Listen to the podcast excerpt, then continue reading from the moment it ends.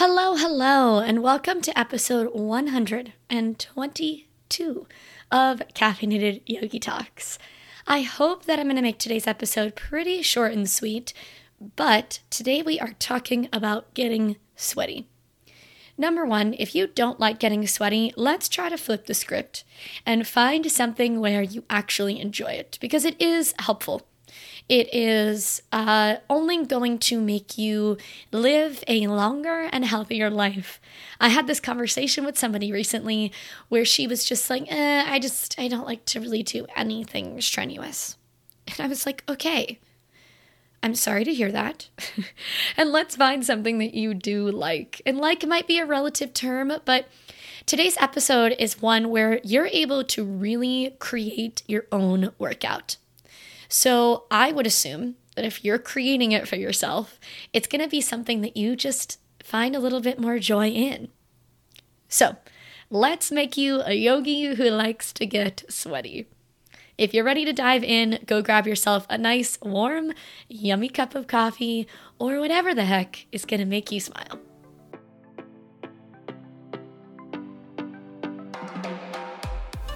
Hey there, and welcome to Caffeinated Yogi Talks. I am your host, Danielle Talley. In this lovely corner of the internet, we will talk about all things movement, from strength training to mobility and yoga. We'll dabble into mindset a little bit. We will most definitely talk about nutrition and, of course, this crazy thing called life. So, if any of those topics just made you smile, throw on your headphones Grab yourself a nice, warm, yummy cup of coffee or tea if that's your fancy, and let's get chatting.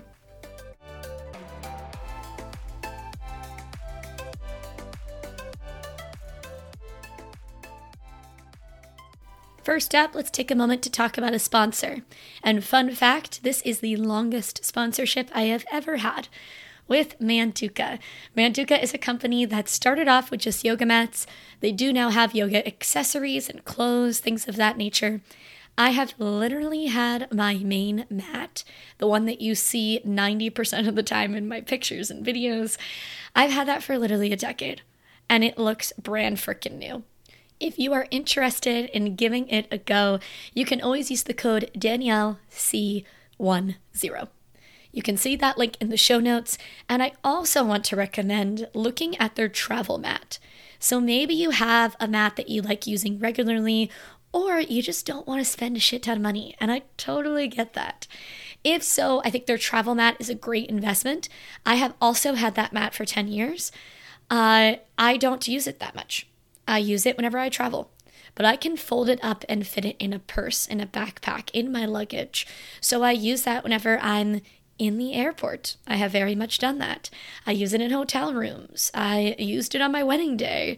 Uh, it has a purpose, it has a home, and it will also still last you a while without breaking the bank. Now, obviously, the travel mat is not going to give you as much cushion. It's skinny. It's meant to pack into things. I hope that that makes sense. But uh, it does definitely have that great grip factor that a lot of times people are looking at with a good, durable mat. So, I guess I should say maybe four tips for some movement you can do by yourself, because you can always go through yoga by yourself. After you take a few classes, you might find that pose you really enjoy, and maybe you just do a stretch for 10 minutes or hold a lunge and do some twists and call it a day. Like, cool, I'm proud of you for doing something. But today we're going to talk a little bit more about the strenuous side of movement. Even though I own a yoga studio, I guide a yoga school, I am a big believer that we need more than just yoga. Just like a runner needs more than just running, and a lifter needs more than just lifting. And the list goes on and on. We have that thing we really like, and I challenge you to do that shit often. Continue to do the movement that makes you smile, but let's also find the proper counter. Make sure that we are feeling your body from the movement perspective in all different ranges of motion. And one is going to be working on making you stronger from the muscles, like the physical, let's say quad or shoulder, and then looking into more of maybe your heart. Now, a lot of times you might go into the gym and you just think, I'm going to do upper body. and then I'm going to do lower body. You might even get a little bit more into it. I'm going to do back and core. And you just kind of bounce around through whatever machines are available. Number one, I'm proud of you for doing that. Number two, a lot of gyms actually have time when you can meet with a trainer just to get a little bit more information, and it's free with the gym that you're at. So if you haven't done that, use your free resource. Next up, before I dive into the ways that you can make your own workout, is don't get annoyed or don't feel like you shouldn't reach out to a professional. Because, yes, the tips that I'm going to give you will be helpful, but is this going to help you to attack those long term, bigger goals that you have? Probably not. These three tips, though, can be great ways for you to create your own workout if you've been in a rut and you're looking to really do the things that make you smile. Maybe you're traveling and you've come such a far way in your movement journey that you want to continue to take movement as you're away. And this is a great way to bring some tools with you on the road. Whatever it may be, we got three different tips. The first one take one movement. You're going to move anywhere from five to 10 rounds. You can pick your poison. Where one minute you go for the entire minute, max fucking effort balls balls to wall. I normally don't like that term, but let's use it. Balls to wall. And then you're going to do 1 minute of complete rest. So for example, air squat. Bringing your butt down, coming all the way to standing. I still want you to move through a proper squat by the way. Don't go like these little baby squats or not getting all the way up to standing. Complete as many squats as you can. Rest as little as what you can in that one minute of max effort, and then rest, completely rest for one minute. If I was doing something like air squats, I would probably have a good marking of where I want my feet to be. Like, think of it that you're trying to take as much of the mental process, the preparation out of it. Make it very easy to get into the setup. So I'd probably look at my mat or whatever it is that I'm set up on and I'd be like, okay, I want this foot here and this foot here. So I know every time I go back exactly where I want my feet to be. From there, on my rest, I would probably do something like actually sit down on a bench, a chair, whatever it may be. Let it be to where the actual process of sitting is not something that's hard, meaning you're not having to use a bunch of your body to help get you back up, but your legs can then rest. That's the muscle group that you're working on. And that's it. So if I do something that's let's say I, I go for the full full out. I do 10, 10 rounds. That's a 20 minute workout. For something like air squats, I would recommend warming up the hips, getting some movement into your ankles, activating your core, moving the spine around, and you're good to go. So again, 5 to 10 rounds. 1 minute max effort, 1 minute rest. The next one, maybe we sprinkle in a few movements on this one. We could do something that is two to four rounds, where you do four minutes of max effort and three minutes of rest. Now, this one might take a little bit more explaining. You can do this with one movement. Maybe I was to do something that is like, I'm going to ride the bike. I'm going to go as hard as what I can that I can sustain for four full minutes. Completely sustain for four full minutes.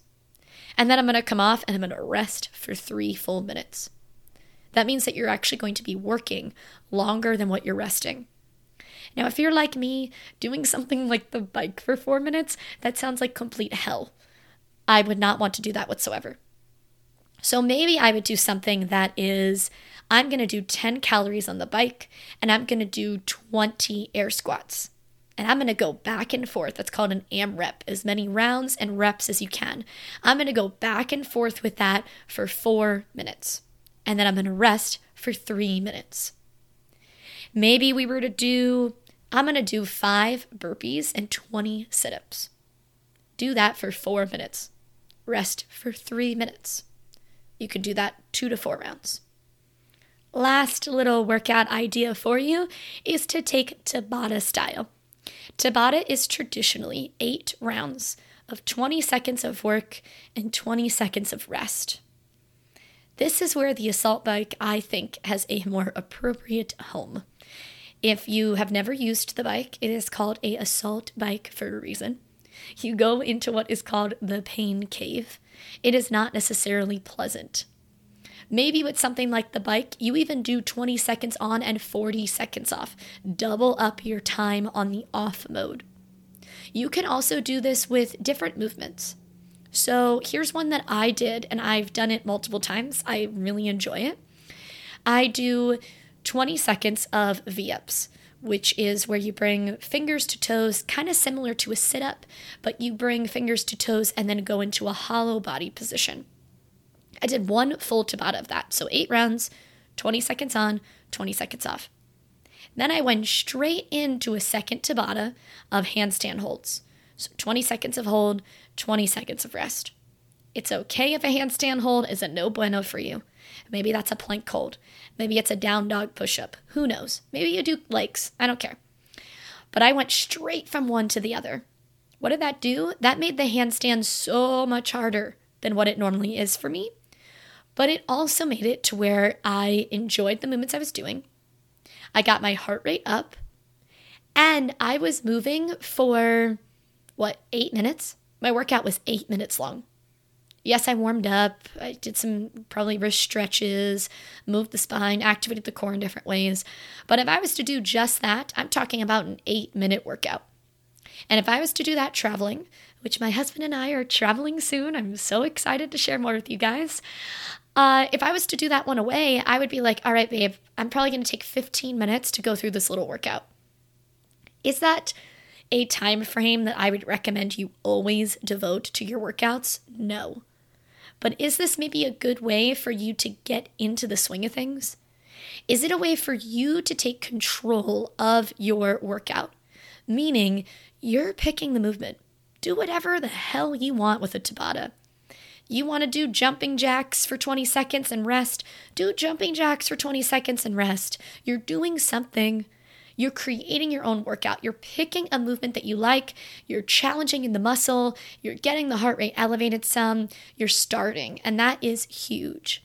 This is also a great idea if maybe you can commit to two days a week at the gym.